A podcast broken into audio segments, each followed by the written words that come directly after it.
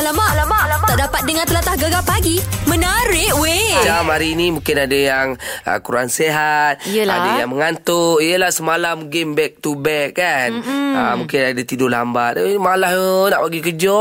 Allah, ni macam bancah sendiri pun suara tak apa nak sihat. dah Keluar tak terkeluar je tu ha. Itulah ini sebab apa tau Hmm. Bila memandu Aku memang standby asam dalam kereta Okey. Jadi dia dah bila dah keadaan mengantuk tu Aku makan asam Makan asam Lala suara pun hilang Dah macam asam kan lah suara Patutlah kau masuk pun macam masam je bau ni. Ha, tapi aku dah sebotol lah tau. Aku uh, ni apa uh, spray minyak wangi. Alah, hai. Itulah tak orang kata kalau masam jangan ditambah minyak wangi. Oh, Jadi lagi teng- tengik bunyi dah. Oh, tengik. Oi. Oh, macam tu pula. tak apalah, tak apa. Sebenarnya bancah dia wangi orangnya. Yelah, Nak. Terima kasih lah Nak senyum oh aku God. balik. Hmm, wangi. alamak, alamak, alamak. Tak dapat dengar telatah gegar pagi. Menarik weh. Ini yang patut kita banggakan Ya. Ini yang patut kita ketengahkan mm-hmm. uh, Kan selalunya kita tengok artis-artis uh, Mungkin uh, sekadar menyanyi Sekadar berlakon mm-hmm. Ini Fakrul UNIC Kita tahu dia sebagai penyanyi Betul. Tok baru ni Dia ada update dekat uh, Instagram Ah, ah. uh, Johan Tilawah Al-Quran Bagi peringkat negeri Kedah bah. ha. Alhamdulillah. Kita telefon dia terus lah. Assalamualaikum. Salam. Tanya. Baik, baik. Alhamdulillah, syukur. Alhamdulillah. Ah, macam okey eh? Okey, okey. Okey, Alhamdulillah. Macam mana, macam mana? Seorang Johan ni, okey ke tidak? Oh, okey je. Biasa-biasa je. Ah, Biasa-biasa je kan Ay, tapi dengan cerita masa tengah uh, bertilawah tu sesama eh. Oh, oh, itu dia rezeki lah rezeki kan. Ah, Terkeluar suara Nazil lah sikit. Ah. dia lagi sengau lagi sedap agaknya tu eh. Ada, tak apalah rezeki rezeki Johan lah. Itulah kalau dah sesama sengau pun boleh Johan. Mm-mm. Rasanya untuk peringkat kebangsaan kalau jaga kesihatan baik-baik boleh boleh juara lagi ni. Kan? InsyaAllah, insyaAllah Macam insyaAllah. Ha, insyaAllah. ha. Sebab kita tengok Fakro pun uh, dia ada tease tau dia ada dekat IG dia tiap-tiap malam mengaji. Betul. Ha rupanya nak masuk pertandingan besar rupanya. Oh, itulah. Dia sebab dia yang tilawah macam ni kan. Dia, dia setahun sekali kan. Okey. Setahun sekali. Uh, so, daripada peringkat uh, daerah. Lepas tu dia ada stage menang daerah. Lepas tu kita buat untuk negeri. Ha. negeri ke kebangsaan. Kebangsaan ke antarabangsa. So, uh, dia, dia kena kena fokus betul lah. Baik, ha, jadi lepas ni Ah, akan ke kebangsaan lah ni. Ah, InsyaAllah 17 Mac ni Aha. akan buat uh, Negeri Sembilan tuan rumah tahun ni datang lah dekat je. Oh, eh, dekat Baik. ya. Negeri Sembilan dia buat mana? Dekat tu. De, uh, mana tu? Apa tak uh, kerana kerana Rizwan apa benda Oh, dekat Ah. situ. Ah, boleh boleh. Mesti kita support. Baik, baik. Ini sebenarnya siapa yang memang betul-betul mendorong sebenarnya Fakru untuk lebih... Yelah sampai dengan cerita sampai nak ke antarabangsa lah of course lah kan. Kita pasal cita-cita yang tinggi. Ah betul betul. Uh, saya kalau saya dulu awal-awal dulu kena paksa dengan ayah. Oh. Ah, awal-awal Okey. dulu lah. Ha. Dia punya dorongan itu dia paksa tu macam lebih tegas saya kata. Saya, saya suka menyanyi. Okey. Tapi bila dia mak ayah ni dia macam dorong ke situ sikit kan. Ah, ah. So bila lama-lama minat tu datang. Datang lah Alhamdulillah. So saya kata benda ni walaupun macam mana pun career saya ni. Tapi tilawah ni saya tak tinggal. Ha, saya cuba setiap tahun. Setiap tahun insyaAllah. Alhamdulillah. Alhamdulillah. Mungkin Ah. Fakrul, uh, pagi-pagi ni kan uh, kita nak dengar suara Fakrul dekat Gegar ni sepotong ayat lah uh, juara uh, suara juara tilawah Al-Quran. Oh ya ke? Ha. Okey, tak apa. Pagi-pagi. Nak Boleh. dengar. Suara pagi tu paling sedap sekali tu. Tahu tak apa. Sedap tapi jangan berbau. Ah, tak apa, asyik baik tak bau dia di guys. Okay, guys. Sekian, sekian. Baik. Bismillahirrahmanirrahim. Inna أعطيناك الكوثر فصل لربك وانحر إن شانئك surat Allah Azim. Allah Akbar. Ah, Satu ah, nafas dia ya. Hmm. Terbaik. Macam lah, Baik. inilah Johan kita. Itulah. Ah. Gulak. Gulak uh, uh, untuk peringkat kebangsaan. Baik. Dan kita doakan supaya terus berjaya sampai ke peringkat antarabangsa. Amin. Amin. Thank you, thank you, thank you. Gagal. Sama-sama. Terima kasih Fakrul Radi. Sama. Alright. Assalamualaikum. Salam. Oh, kita bangga dah. Yeah. Ya, ya. Allah Akbar. Betul. Inilah contoh boleh menjadikan idola kepada semua. Eh. Betul. Betul. Baik, kejap lagi pula uh, kita nak hubungi kita punya mungkin lah, mungkin lah. Ah, kita nak bercerita pasal Pocket Rocket Man. Oh. Kalau dapat telefon dia cantik. So kita tak tahu sekarang dia tengah training ke tak. Dia dekat Melbourne kan? Ah, IG dia kena hack dengan cerita kan? Tahu tak apa. Lagi kita borak dengan dia lah. Baik, eh. Gegar pagi. Gegar kedap. Memelah gegar. Pemata, Pantai, Timur. Alamak, alamak, alamak. Tak dapat dengar telatah gegar pagi. Menarik Jadi weh. kita janji nak cerita pasal Wira kita Ya. Anak Ganu The Pocket Rocket Man Siapa lagi kalau bukan Azizul Hasni Awang. Yeah, anak hmm. gana kita tu. Iyalah bos Hmm, tapi alamak macam mana lah siapalah punya angkara ni tiba-tiba Instagramnya telah pun digodam. Uh, Ha. Dihack eh Yolah Itu tengok dekat Instagram dia sekarang ni Dah ada Instagram yang baru mm-hmm. Azizul Hasni Awang Boleh cari kat situ Ada gambar-gambar dia Baru lagi lah Baru ada 60 post lah Dia post gambar yang besar-besar Semua Untuk Okey. memenuhkan Yelah baru lagi Iyalah hmm. Tapi uh, biasanya kalau akaun nak kena hack Ya. Dia ambil masa sikit InsyaAllah boleh dapat balik lah InsyaAllah. Ah, Tapi nak menjawab punya soalan daripada Instagram tu hmm. Agak susah sikit Betul Tapi lah. tak apa Kita sokong balik kita punya uh, Wira kita ni Ya. Dengan cerita dia ada kejohanan lah ya Tahu tak apa Dia dekat Poland dah ni Kejohanan track berbasikal dunia UCI Bermula Rabu ni Kalau tak silap Okey. ha, Jadi kita harap sangat-sangat Supaya dia tak adalah Terkena apa-apa penyakit ke Sebab yelah Kalau kita tahu tahun lepas kan Pada mm kejohanan yang sama Dia ada jangkitan virus. Eh, eh. Masalah jangkitan virus Jadi itulah yang dia tak dapat nak perform sangat tu. Hmm. Kita harap sangat-sangat lah Supaya kita punya uh, Pelumba basikal kita ni Mhm. Dapat uh, Menjadi johan lah Ah, Untuk kejohanan ni yeah. Dan bersama dengan dia juga Ada Syafri Daus Ada uh, Muhammad Fadil Muhammad Zonis uh, Dan insyaAllah uh, Dia akan mema- mem- mengharumkan nama Malaysia Cantik Kita support dari jauh lah nak kan? Yeah Alamak, alamak, alamak. Tak dapat dengar telatah gegar pagi. Menarik weh. Nampak tak suara aku pun dah hiha dah ni Oi, memang gila habis ni. Yes. Sebab kita ada dalam studio kita ada producer untuk filem Misteri Delilah, Datuk Yusof Haslam. Assalamualaikum Datuk Waalaikumsalam warahmatullahi Allah Ya. Akhirnya dapat juga duduk sebelah Datuk Dah lama sebenarnya nak jumpa Datuk ni ya Kan? Iya ke? Ya Lama sampai aku dah tua dah.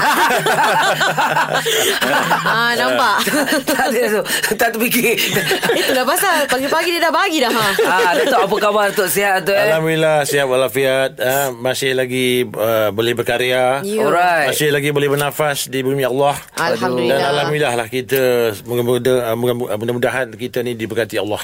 Itulah InsyaAllah. dia Siap langkah kita. Betul, dia, dia, betul. dia, dia Datuk eh Bila kita ber, ber, berhadapan dengan Ataupun berdekatan dengan orang-orang hebat ni dia, Kita rasa lah Datuk Aura dia Datuk Iya ke? Ha. Saya taklah hebat. Eh cik Ah, yang hebat sekarang anak-anak hebat. Eh, itulah kita dah Ah. Tak saja kita tak jemput anak-anak Sekali kita jemput bapak dia sekali kan Kan Alah tak apa Anak dia Pengarahnya Syafiq Kita dah interview dah Ha, ha. Ada dekat dalam YouTube uh, Cari je panggung At Gegar Untuk filem Misteri Delilah Ya. Tapi ni kita nak cerita Tentang Misteri Delilah juga Dengan cerita Datuk Ada dua ending Yang berbeza Datuk Betul ke? Sebenarnya itu idea daripada Syafiq sendiri. Saya sebenarnya pada awal ni saya tak bersetuju. Saya kata Fik ni apa cerita ni?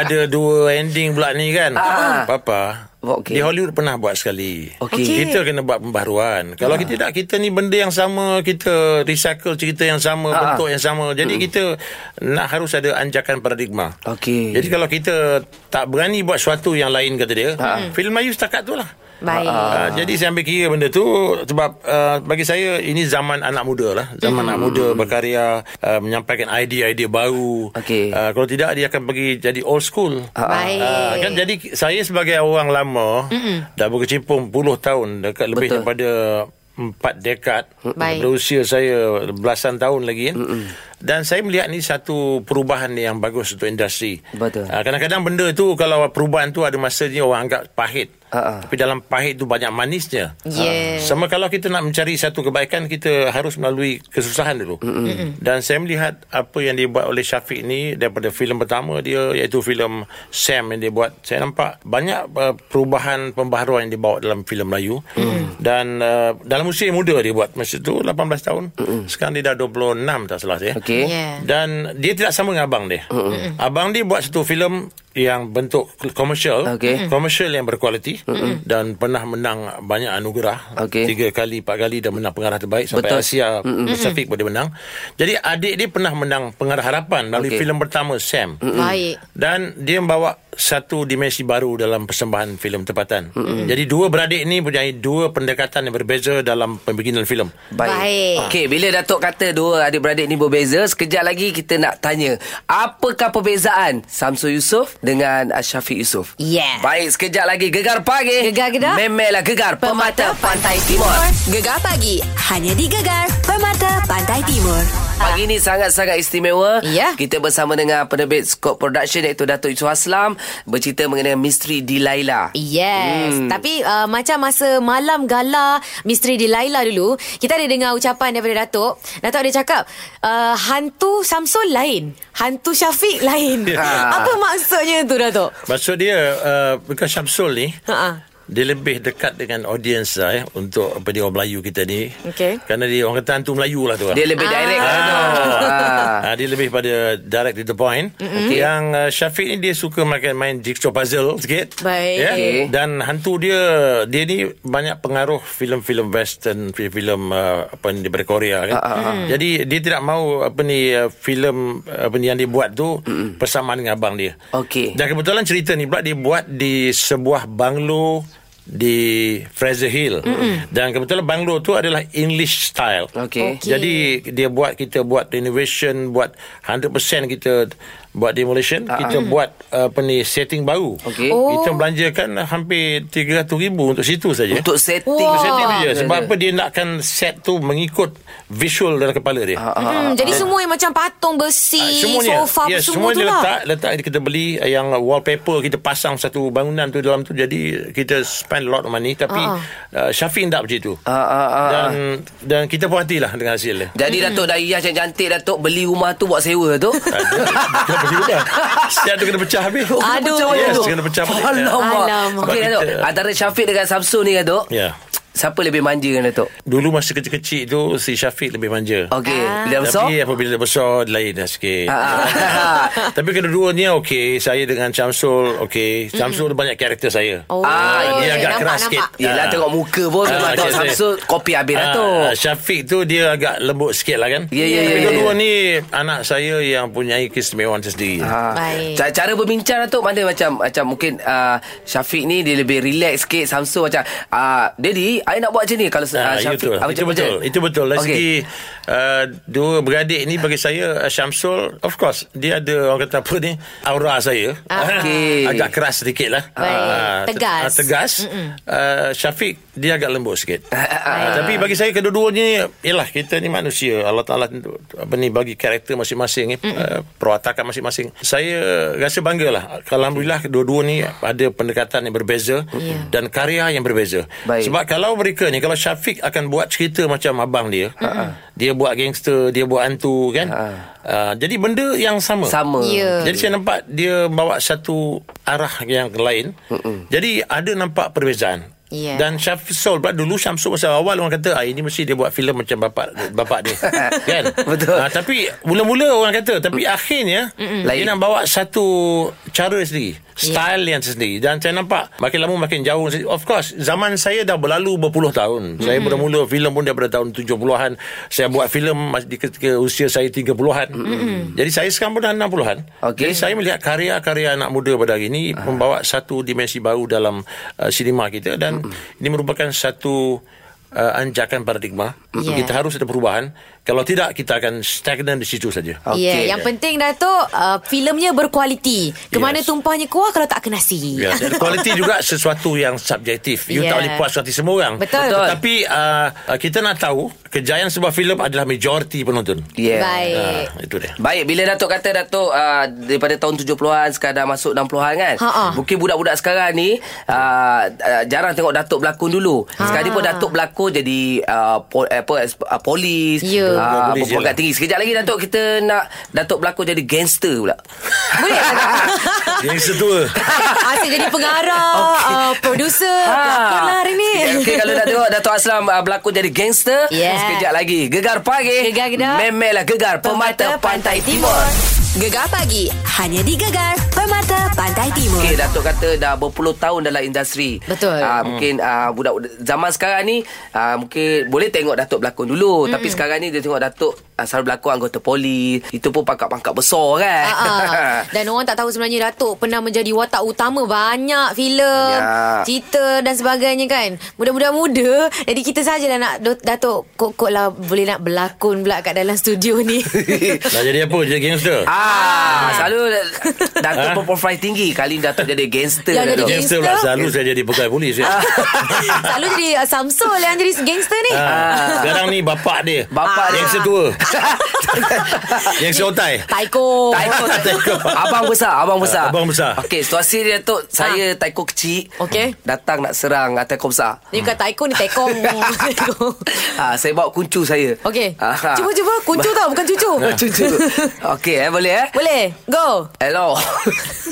Apa lu mau? Sekarang saya mau ini tempat. Lu mau di tempat kah? Ha. Lu kecil lah serupa anak kucing lah. Lu mau apa sebenarnya? Eh. Tak sekarang dia Bos. Bos. Bos ni badan besar bos. Ah, ini ini tak. ini taiko ni. Sekarang dia sudah tua. Ha. Eh, macam ni saja mesti tumbang. Eh. Eh ini bukan sebarang tua tau. Ha? Lu jangan banyak sembang lah. Oh. Gua sekali tendang lu mampus lah. Balik balik Wah. bos. Bos balik balik. Tak Lu nak. balik. Lari. Lu balik. Sebelum Wah balik, Wah mau minta duit tiket balik bas ada kah? Tiket apa? Tiket bas. Lu jangan cakap banyak ah. Ha? Jangan cakap banyak nanti lu punya gigi melayang tau. Bos, kita beli tiket wayang je lah Misteri dia lain lah Boleh kah? mau beli tiket tak mau? Saya sama Datuk Isu Aslam sama-sama naik mah. oh. Ah, nampak Masih man, Mana ada hilang visa dia? Dulu sampai sekarang kan Datuk, Jadi saya- polis ke Jadi gangster ke Semua boleh Saya tak boleh nak bercakap Datuk Pandang mata Datuk tak boleh nak bercakap Tapi Datuk Yelah sebab uh, Datuk Baik, bermula ya. dengan menjadi seorang pelakon Ha, jadi ekstra dulu. Ah, Ah, ekstra bayar kan? RM4 lagi zaman tu, zaman hitam putih. Nampak Baik. tak RM4 zaman tu dia tarik sekupang lah. Allah Skupang, daripada eh? susah sampailah sekarang Datuk sebenarnya apa kriteria untuk menjadi seorang pelakon Datuk Menjadi berjaya macam Datuk Tak ada saya rasa masih beramai orang ada bakat. Semua Okey. ada bakat. Kadang-kadang uh, ini datang daripada soal usaha kita, Betul. Rezeki kita ya. Dengan izin Allah juga. Baik baik Ya. Semua orang nak berjaya dalam industri ni dan apa juga pekerjaan dia nak buka peniaga ke apa ke ke- kejayaan nak naik pangkat ke sometimes kalau rezeki tak ada tak boleh juga kan Betul. dan kita kena cuba buat yang terbaik berusaha tapi kalau kita malas tapi kita nak naik Okey. payahlah tapi kalau kita kena berusaha kalau kita dah berusaha apa ni uh, seberapa kuat yang boleh tapi kalau kita gagal itu dah tentukan oleh Allah SWT Baik. Okay, Kita Datuk, alang-alang Datuk pendengar gegar ni kita ada satu uh, konten uh, apa tu Kimio Gegar. Yeah. Orang boleh jadi pelakon dan berlakon di drama dalam Astro. Hmm. Apa yang orang perlu ada Datuk? Uh, Poin-poin yang perlu ada untuk jadi pelakon. poin-poin uh, untuk menjadi seorang pelakon of course dia boleh berlakon dengan baik Okey. uh, dia boleh memikat hati apa ni penonton Okey. Baik. dan dia ada personality yang baik. Bagi saya personality tu jangan salah faham. Mm-mm. Kita kata nak jadi pelakon mesti mesti lawa, handsome. Mm-mm. Tidak semestinya. Betul. Kadang-kadang orang tu dia dia tak berapa handsome. Ha-ha. Tapi dia ada karakter yang Watak dia yang ba- apa ni menangkap. Yeah. Macam contoh Seliman Lagung Piramli, Ya. dia tak se-handsome macam uh, arwah Tan Sri Jim Jasudin. Betul, betul. Datuk. Tapi Betul. aura dia itu saja dah menangkap. Kan? Jadi Betul. tak mesti mengatakan bahawa rupa tu mainkan peranan paling penting. Bonus Saya tak lah. nafikan kalau untuk watak hero yes, tapi tengok juga karakter dia. Macam dulu Jack Palance, Yes. Charles Bronson, dia orang Ah, tak handsome. tak ada, tapi watak dia. Ya, mereka menguasai industri seperti ketika dulu. Baik. Okey. Okey, Ah, jelas menjawab soalan. Uh, siapa yang nak sertai Cameo Gegar bolehlah nanti hantar dekat video kami eh. Dan ini kejap lagi pula kita nak masih lagi nak cerita tentang misteri di Laila. Kena Okey. terus bersama kami lah. Gegar pagi. Gegar Kedah. Memelah gegar pemata pantai timur. Gegar pagi Hanya di Gegar Permata Pantai Timur. Bukan Syafiq Yusof kami bawa Bukan Samsul Yusof Tapi ha, Papanya Datuk Yusof Aslam Dekat studio kita. Yes. Manja panggil Papa. Kan? Aduh lah. Okey tapi kita Masih lagi nak bercerita Tentang misteri di Laila Datuk kan tadi Masa mula-mula tadi Kita dah cerita Dia ada dua ending kan Datuk? Macam Ya. mana cara Untuk kita nak memilih? Adakah Ha. perlu kita Pergi tengok dua kali Datuk? Okey, uh, sebenarnya pihak produ- production iaitu pihak apa ni Astro Shaw dengan pihak Scope Production iaitu anak saya lah Syafiq ya. Mm-mm. Dia nak rahsia dia nak buat satu gimmick lah. Okey Jadi filem ni sebenarnya adalah ada dua ending sebenarnya. Mesti dia adalah dia ada V1 versi version 1 Okey. and version 2. Masa gambar tu kalau dia nak start awal dia ada V1. Oh, V2. okey. Dia buat begitu kerana dua ending yang berbeza kan dia nak buat satu pembaharuan. Mm-mm. sebab ini pernah berlaku dalam sebuah filem luar negara filem Hollywood kalau tak salah saya. Uh, dia kata dia nak cuba. Jadi dia mengidangkan dua ending yang berbeza. Uh, dan tapi terserah kepada penonton. Kalau penonton tengok version 1 pun cerita dia habis itu pun tak apa. Okey. Baik. tapi kalau nak tengok version 2 pun dia ada cerita ending yang berbeza daripada yang satu. Mm-hmm. Jadi kalau dia nak tengok dua-dua terserah. Maknanya dekat tiket tu Datuk kalau nak beli ada ada Dia tulis. bukan tiket tak tulis. Oh, tak Tiket- tulis. Tapi kita Kena kena, tanya. tanya. kita kena tanya dengan pihak pawagam tu. Ah. Saya nak tengok version Two. 1. Okey. Oh, version ada tak panggung tu? Kalau panggung A tu ada version 1, ada lah. Okey. Kalau tak ada, panggung lain ada. Panggung lain mungkin ada version 2. Okey. Ah, jangan sampai kita tersalah ada sampai tengok dua kali version yang sama. Anak kecewanya lah Dan tengok macam tu. uh, pihak Astro akan war-warkan lah. Baik. Akan war-warkan. Saya rasa mulai hari ni dia akan war-warkan eh. Okey. War-warkan. Uh, dan gambar ni ditayangkan di uh, di Malaysia, di Singapura alhamdulillah kutipan dia bagus, lepas tu di Brunei dan juga pada 13 hari bulan mm-hmm. pada bulan depan kita akan tayang lebih kurang dalam 100 program di seluruh Indonesia dan Jakarta. Alhamdulillah. Ya? InsyaAllah kerana yeah. diorang uh, menonton filem ni mm-hmm. Kita bawa wakil dia Wakil dia tengok ini ada suatu pembaharuan kita bukan bukan mengharapkan sekuat munafik ya. Baik. Mm-mm. Tetapi kalau kita dapat tembus pasaran macam munafik ya kita kutip hampir 5 juta di mm-hmm. Indonesia. Ya. Dua kali pertama filem Melayu dapat tembus di sana mm-hmm. dengan sambutan yang baik. Dan kalau dapat sambutan sederhana pun tak apa bagi saya. Ini Baik. sebagai satu satu satu uh, platform yang awal-awal untuk kita menengahkan filem-filem tempatan kita di Indonesia. Baik. Okey, rasanya orang Indonesia pun dah mula terima Datuk adanya munafik hari tu. Ya. Diorang Yes. nak lagi Ya. filem-filem daripada Malaysia tu ah. Ya, insyaAllah. Sebab apa, uh, saya dipahamkan banyak juga filem uh, Polis Evo, uh, filem Dukut juga pernah tayang kat situ. Uh-uh. Lepas tu uh, saya dengar agak cerita filem apa tu, filem animasi tu. Upipin. Upin Ipin. Ah, Upin Upipin. Ipin akan ditayangkan juga. Jadi Yeah. saya nampak ini masa untuk kita melangkah ke Indonesia lah. Cantik. Selama ni asyik Indonesia je masuk Datang Yang baik. tembus ke Malaysia, Ah, kita pula Ya. bagi dia orang tengok Ya. kita makan sama belacan. Okey Datuk, ah kita sebenarnya dah sampai penghujung Datuk. Ya. Kita ucapkan terima kasih banyak kepada Datuk sebab sudi datang hari ini buat borak. Ya, sama-sama. Ah, dapat juga berlakon dengan Datuk tadi. Kan ha, Dapat berkongsi pengalaman Datuk Yang telah pun berlakon Oi lama Bertahun-tahun Berpuluh Jadi- tahun dah Yes. Daripada muda sampai ketua Dah Ay. 65 Saya April ni 24 April Genap usia saya 65 tahun Oi. Tanpa saya sedar Alhamdulillah. Kita ingat kita muda Bila tengok ke muka kan Kat TV kan Tengok muka kat apa ni Dekat TV Tengok muka dekat cermin Ya. Dah tua aku Tak ni apa Datuk Maintain Apa sekalipun Selagi kita sihat Ya. Perjuangan harus diteruskan Baik. Yeah. Baik, Pandai Datuk. Kita tumpah berbangga Datuk kerana yalah tanpa mengharumkan nama Malaysia dapat apa menambah baikkan industri perfilman kita. Terima InsyaAllah, kasih Datuk. Kisah dengan Samsul, kisah dengan Syafiq. InsyaAllah. InsyaAllah Datuk. Jumpa lagi Datuk. Assalamualaikum. Waalaikumsalam Gegar pagi Hanya di Gegar Permata Pantai Timur